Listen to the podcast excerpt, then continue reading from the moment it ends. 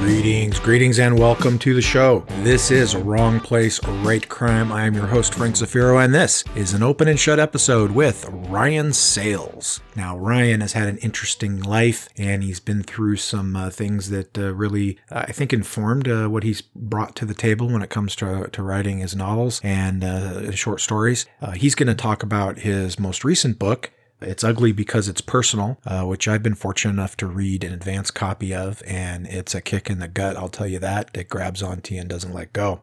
But before we get to Ryan, I need to let you know that Wrong Place or Right Crime is proudly sponsored by Down and Out Books. Down and Out Books is a mid sized publisher of crime fiction, uh, most of it at the darker and grittier end of the spectrum. If you dig that, you can find out more at their website, downandoutbooks.com. That's downandoutbooks, all spelled out, dot .com. Down Out Books, take the journey with us. Uh, so let's talk to uh, Ryan Sayles, who, uh, among other things, uh, is a former law enforcement officer. So we connected over that. Well, hey, Ryan, welcome to the show. Thanks for having me on, Frank. I, I really appreciate it. Uh, so you uh, have an interesting background, and I, I, find myself saying that so often these days, uh, talking to, to, to, authors that I, it's almost losing its meaning. But uh, it's once again quite true. Um, and, and, I want to talk about all these books and, and, and short stories that you've written. Um, but I noticed in your bio you, you, you say you live in the Midwest. What does that mean? You know, that was probably my attempt to just be a, I don't know, I don't know, just uh, vague for for no reason. Uh, but like I live in I live in uh, Kansas City, Missouri. I was oh, I was born and raised here. Yeah. And uh, I, I, lived here till I was 22 and joined the military. And then we lived a bunch of places, and then we decided we went ahead and uh, come back. And what branch of the military did you join? Well, I was in the United States Coast Guard, uh-huh. which uh, you meant you mentioned that in the Midwest, and everybody's like, "Is that like the you know the water version of the National Guard?" I mean, uh, but I was no, no, it's actually an arm of the military. It's yeah, yeah, it was it was it was a good time, and I, I, I put in uh, seven years there, well, six years nine months. I, I would signed up for six, and then had to extend to get the orders I wanted to California. Mm-hmm. Uh, we went all over the place. I was stationed in Maine, I was stationed in Georgia, and I was stationed in the Bay Area, California. Uh, but with my units, we deployed and we we went everywhere up and down the coast. So I got to see if it's American coastline, I got to see almost all of it. Oh, wow, that's cool. And then you uh, uh tra- uh, kind of transitioned into police work. Yeah, yeah, we we got out because like my my wife and I have a very strong marriage, but it's just it's just uh, wasn't really built for me to be gone for a month or two at a time. Some guys' marriages were, were better that way, but ours wasn't. Uh, so I got out, and um, I remember I remember telling all my my friends in my last unit when I get out, I'm going to do anything but be a police officer because um, it's just yourself. kind of a natural. Yeah, yeah, it was just kind of a natural flow. But when when I got out, I got out in the uh, the summer of 2008, and uh, when I was looking for a job back home, I had some time to just kind of sit around and relax. And so I read a book called Hollywood Station by Joseph Wambaugh. And yeah, uh, I highly book. recommend that book. Great book. And after reading that, I was like, you know what? Like, I just want to be a police officer. That's all I want to be. And so I landed at uh, the University of Kansas Medical Center Police Department, which is a couple city blocks worth of uh, facilities, and they need their own commissioned PD. Uh, it's it's in, a, it's in a rough part of town on the Kansas side, and uh, we had the streets and everything else. And so we had, I mean, like just you know DUIs and and uh, you know all the car wrecks and all the you know all the all the crazy stuff that uh, the, the, police and bad neighborhoods get. Uh, it was a lot of fun. Still doing that? No, no. Uh, I did that for six years, and, uh, and when I joined up, we had two children, uh, and over the course of that six years, we had three more. And my my family just outgrew my paycheck, and uh, yeah, you know, like I, I really wanted to kind of stay, but there was like it was kind of a smaller PD. We only had about thirty officers, uh, at least while I was there, and um, there just wasn't a whole lot of upward mobility, and there was there was nowhere to kind of go outside of patrol. So there was no you know special units to to travel to if I wanted a break from just working you know the streets and, and the, the facilities and the. Mm-hmm. So after a while, just you know, no improvement in the paycheck and, and no diversity in the in the workload. I was like, ah, you know, we'll look somewhere else. And so I I used my GI Bill from the military yeah. and went to electrician school. And I wound up uh, actually becoming industrial maintenance in a factory.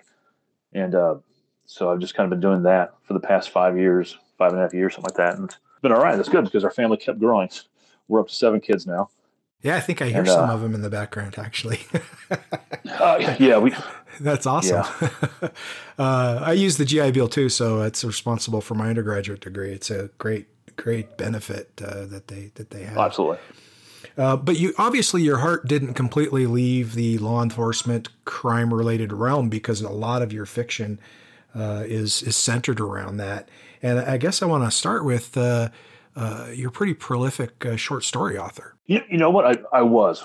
Um, I I don't remember what the last short story I wrote was, to be honest with you now. Um, but yeah, yeah, I had I, I just punched out um, a couple dozen over the course of, of a few years and, and managed to land them at a lot of good sites like Shotgun Honey and Mhm. Out of the Gutter and that kind of thing. And I, I sat down and when I got out of the military, I, I wanted to make kind of a plan because I wanted to be like a full time author. And I was okay. Well, you know, I'll, I'll build my brand, you know, and like like how an unsigned band will kind of play a bunch of clubs and kind of get their name out there.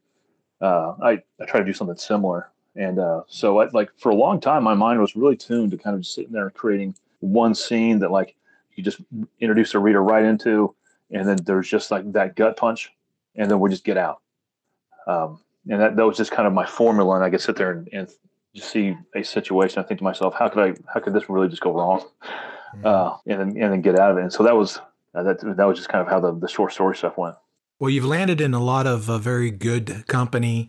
Um, uh, you know, you you were in uh, my good friend Eric Beetner's uh, Unloaded anthology, and and uh, and the anthology that, for which I am absolutely the most envious, jealous, and otherwise hate everyone who got to be involved, and that is the Trouble in the Heartland uh, anthology that uh, Joe Clifford put out. Yeah, yeah. The song is based on uh, on uh, Bruce Springsteen's music, which which to my knowledge is the uh, that was the first one. Like I've, I've seen a whole string of them out now. Uh-huh. Um, Yeah, but to yeah. my knowledge, that was the first one, and that's that started from a, a conversation between Joe Clifford and Chris Leek, who who was in uh, Zelmer Pulp with me. Uh, you know, Chris Leek uh, was was another prolific short story writer, and and he was just a huge, huge fan of Bruce Springsteen, and named a lot of his short stories after Bruce Springsteen song titles. And so he put out one. I forget if it was Shotgun. I think it was Shotgun Honey. And Joe had just Joe had just caught on because you know Joe's a big Springsteen fan also hmm uh, he caught on and mentioned it, and somehow that those two talking about it turned into um, uh, Pulp getting involved with. And for the your listeners who aren't familiar, Zelmer Pulp was just a it was like a writers band that I was in with uh, Brian which he was he's gone on to uh, to the to the Big Six, uh, writing Bull Mountain and the Mhm. sequels. Uh, Isaac Kirkman, who has since passed away, so our, our prayers are with his family and whatnot. And Chuck Regan, who did all of our cover work and then contributed a lot of like excellent science fiction kind of stories. And then, uh, you know, Chris and myself, and then eventually we got uh, Benoit Lelièvre. And so eh, we, we just sat down and said, hey, you know, we're going to, uh, we like to start working on this anthology. We invited some friends in, and Joe uh, offered his services as editor. And man, that just that just kept moving. I'm sorry, Frank. If I'd known you wanted in, man, I would have I would have called you right up. yeah, I've been a massive uh, uh, fan since I was about ten years old. It- Like like all true Springsteen fans, uh, I believe that uh, his music has been the soundtrack of my life. You know, and so uh, Oh yeah, yeah. So I was I, when I had Joe Clifford on the show, I I talked to him about it a bit. He said that thing filled up so fast. He said, uh, "Boy, if you if you weren't if you weren't there in five minutes, there was no room left." that's absolutely true. Absolutely true. And you you did which song did you base your story on? Highway Patrolman. Ah, that's a story song for sure. Yeah, you know, I, I, um, I, I'm more of a heavy metal guy. Uh, Mhm. Of course, I knew who Springsteen, Bruce Springsteen was, but uh, if you if he wasn't screaming into the microphone and, breaking everything, like it just, you know, in my formative years, didn't really appeal to me. Uh, and so I actually asked the guys, you know, just just give me a song recommendation, and so they said Highway Patrolman, and uh, so I started listening to the entire Nebraska album. Man, what a what a cool record! It's, Mhm. it's a cool story behind that whole record. And uh, so after listening to it, this, this is before we had gotten we actually Joe had actually got in contact with with the Bruce Springsteen's people, Mhm. uh, and we actually got permission to officially use his name on the cover and everything else. And so my my original story, I thought I'd tie in Richard Dean Buckner, my character with that, and my story started off as, as almost a sequel to that. Uh, and you know, but Springsteen's legal team asked us not to do those kinds of things, and so I tweaked mine a little bit. But yeah, I really enjoyed it. I thought it turned out pretty well. Yeah, that whole that whole uh, anthology was awesome. There's some really heavy hitters in there and some really great stories. Uh, if you're a metal guy, you'd probably like songs like "Adam Raised a Cain" and stuff like that. There's some there's some stuff that's a little closet metal, I think, in some of his catalog. Um, well, I could spend the entire episode talking about Springsteen and fiction, but uh, that's not what kind of show this is, and listeners would uh, be knocking on my door telling me to move on. So let's move on to uh, you, you, know you, you got into writing novels, and and uh, there's a couple I want to really focus on, um, but you did create a, a series character. Yeah, yeah, Richard Dean Buckner. And just what's the thumb- thumbnail sketch of, of who he is and, and what that series is is like? So I, I started writing uh, RDB, and this is ridiculous, but this, like before I knew like about like the genre of like hard boiled fiction. Like I'd seen you know Dirty Harry, and I just kind of wanted to take like you know my own take on that kind of guy, that the guy that you know all the tropes that he, you know he smokes you know unfiltered cigarettes and drinks whiskey and beats everybody and uses a 44 Magnum.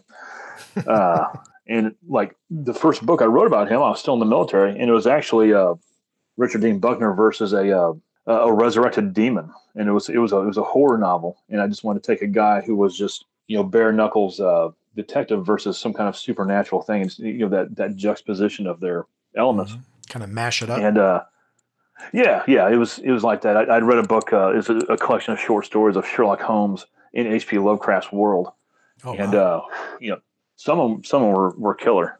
Uh, I just I wanted to do that in my own take, and uh, you know, but as is with with most things, like like I couldn't I couldn't move that book to save my life. Nobody wanted to touch it, and so later on, I decided to come back to him. Uh, I wrote a couple other books that nobody touched, and then uh, decided to come back to him because I enjoyed enjoyed writing him.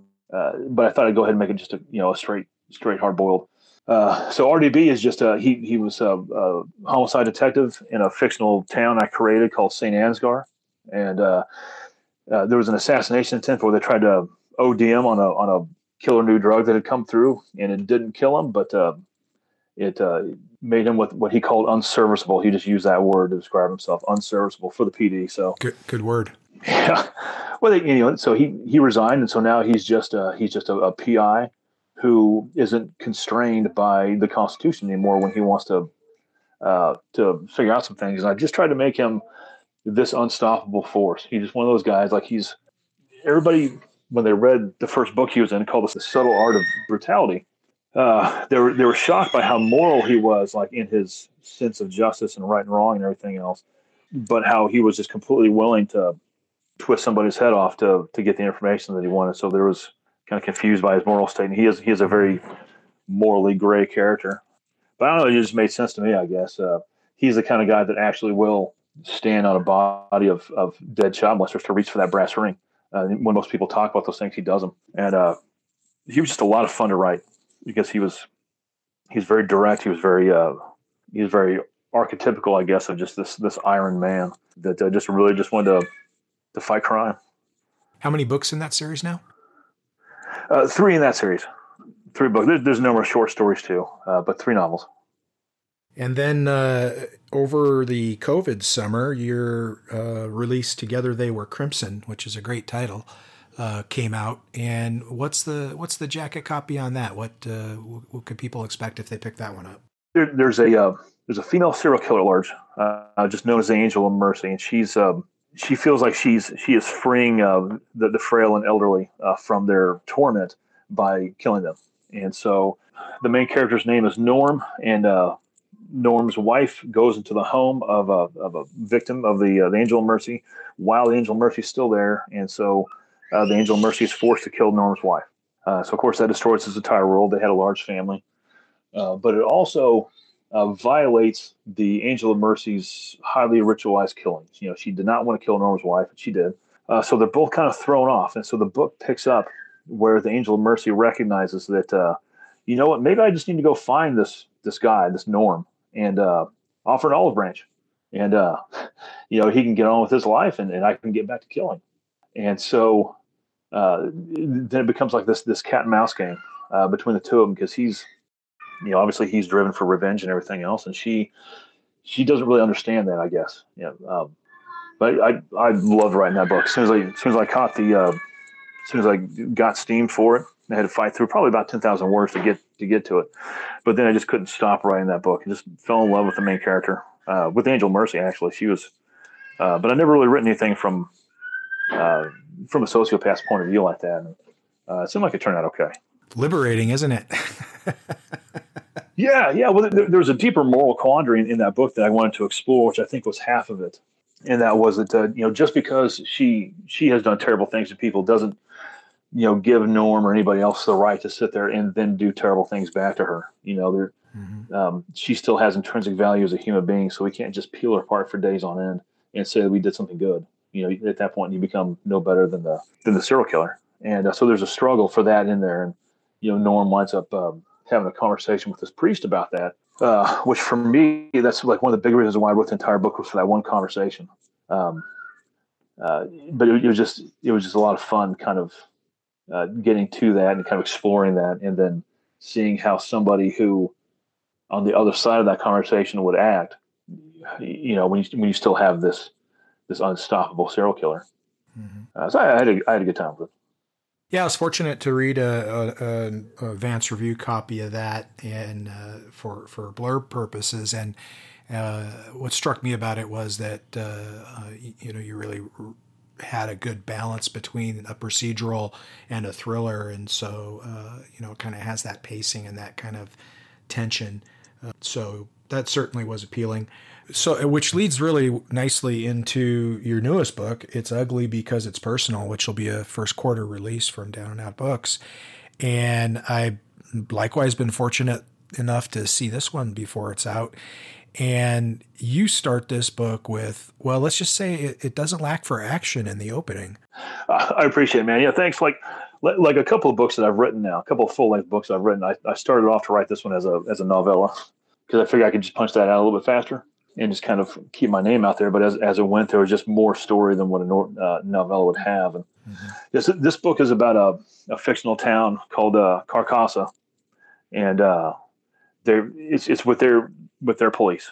And uh, a guy on a midnight's officer pulls over a car. I think because they had their their headlights off. It's just some innocuous reason, uh, and that turns into a gunfight, which leads into um, a foot chase and a, and a car chase. And so it, it hit the ground uh, just with both feet running and I just tried to drop the reader, you know, right into the the moments before, um, you know, everything just kind of blows up in everybody's face, and then we'll just kind of go from there.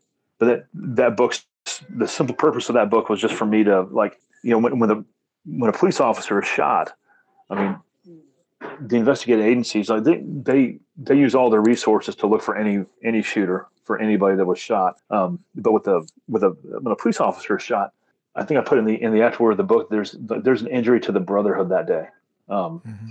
and that's where the title comes from. It's, you know, it's ugly because it's personal, um, and so I wanted to write about that pursuit uh, in particular, uh, and so that's that was kind of the impetus of the book.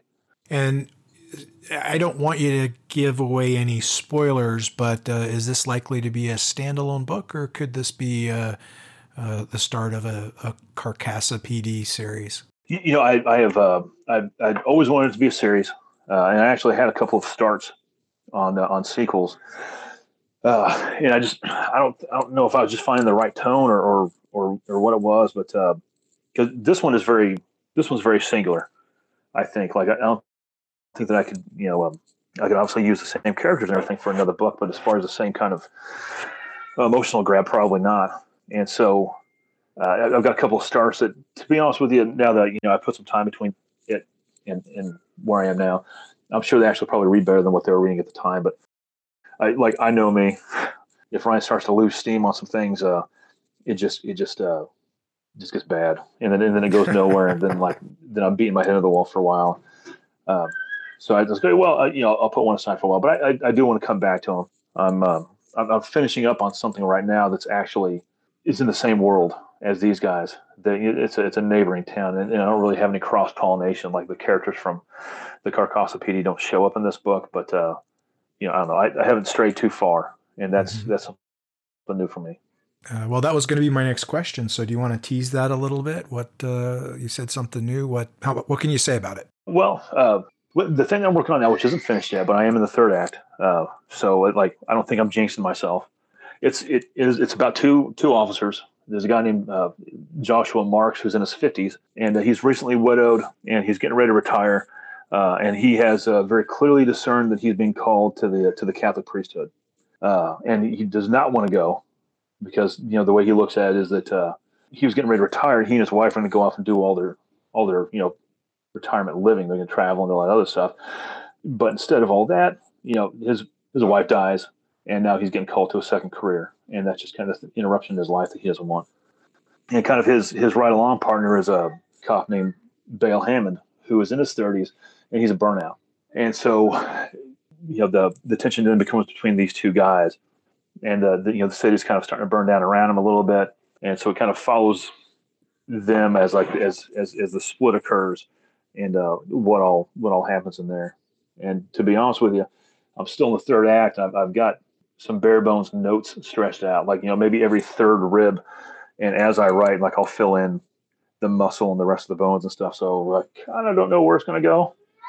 Uh, but uh, it, it, should be pretty good. I've, I've really enjoyed it. Uh, this one has taken a long time to breathe, and so I, I, hope that the reader, when they when it gets around to them, will enjoy the language. Because when, when I started writing this, I started reading, um, which is another great book. If, if if your readers haven't read it, it's called Blood Meridian by uh, Cormac McCarthy. He's mm-hmm. he's probably most well known nowadays for No Country for Old Men uh, and The Road, and, and that's how I was introduced to him uh, but after reading Blood Meridian on, on, a friend's recommendation, boy, I tell you, that book was gorgeous and it was it was expansive. It was more of a uh, it was more of an experience than it was a novel. I just sit it down once or twice because I just uh, I just needed needed to take some time. But absolutely beautiful, absolutely beautiful book. And uh, after reading that, I was like, why why do I write it all? You know. I have. Uh, uh, I, I actually started that and put it down. I think I wasn't in a good place to read it. It's one of the only McCarthy books that I haven't read. So uh, it sounds like I should uh, give it another try. Well, it's. I mean, like, and it's. It, there's some spots I had to fight through. There, there were, there were. But I tell you what, man, uh, holy cow, uh, it was a killer book. Well, I will look into that, and if you're drawing inspiration for that in the new book, I think you're right. It probably will be good. But the uh, the latest book is "It's Ugly Because It's Personal" uh, by Ryan Sayles, out in the first quarter from uh, Down and Out Books. Um, and hey, Ryan, I want to tell you, I'm, I'm glad we finally got together, and uh, thanks for coming on the show. Oh, absolutely, Frank. Yeah, this has been a real pleasure. I, I appreciate you taking some time out to to put me out there in the world. All right, folks, there there it is. Uh, you know, Ryan Sayles, uh, cool guy, uh, you know, former cop. He writes with authority when it comes to the procedural elements, which is something I'm very critical of. I'll be honest with you when I read people's work. Not outwardly, I don't share my criticisms, but as a reader uh, who knows better, sometimes I'm I'm critical, and uh, it's always a pleasure to read uh, a former law enforcement uh, author who who just gets all the facts right. I mean, Bruce Robert Coffin is a recent example of that. His uh, John Byron series is just absolutely stellar when it comes to the uh, nuts and bolts of the procedure. In addition to just being a well written story and a great story, but uh, that that extra piece really makes a difference uh, for me, and I think it does for other authors as well. And Ryan does that here too, and and, and it's ugly because it's personal. Um, so uh, if you if that's the kind of thing you like, uh, I hope you check it out. Uh, next episode on Wrong Place, Right Crime, I'm very pleased to say uh, will be a feature episode with David Heska Wanbli Weiden. Uh, now, David has written the outstanding book, uh, Winter Counts. Uh, it's actually it's been nominated for an Edgar Award, and I met him at uh, BoucherCon in Dallas uh, in 2019, and uh, that's when I told him, "Hey, I want to get you on the show." And so, you know, these things take a while sometimes. Uh, but we had a great conversation. He really shared a lot uh, about his book and about the uh, backdrop that it's set against. And uh, we talked about some heavy subjects and we talked about some craft, and I, I think you'll enjoy it. So that's next episode on Wrong Place Right Crime. David Heska Wanbli Weiden. Uh, I want to say uh, thanks to Ryan for coming on the show, uh, to Down Out Books for sponsoring, and as always, to you, the listener, for uh, giving this author some of your time. Uh, if you like gritty procedurals and uh, filled with action, then give Ryan's work a, a try. And um, we'll see you here next episode with David Heska Wanbli Weiden. Until then, this is Frank Zafiro reminding you that sometimes you got to be in the wrong place to write crime.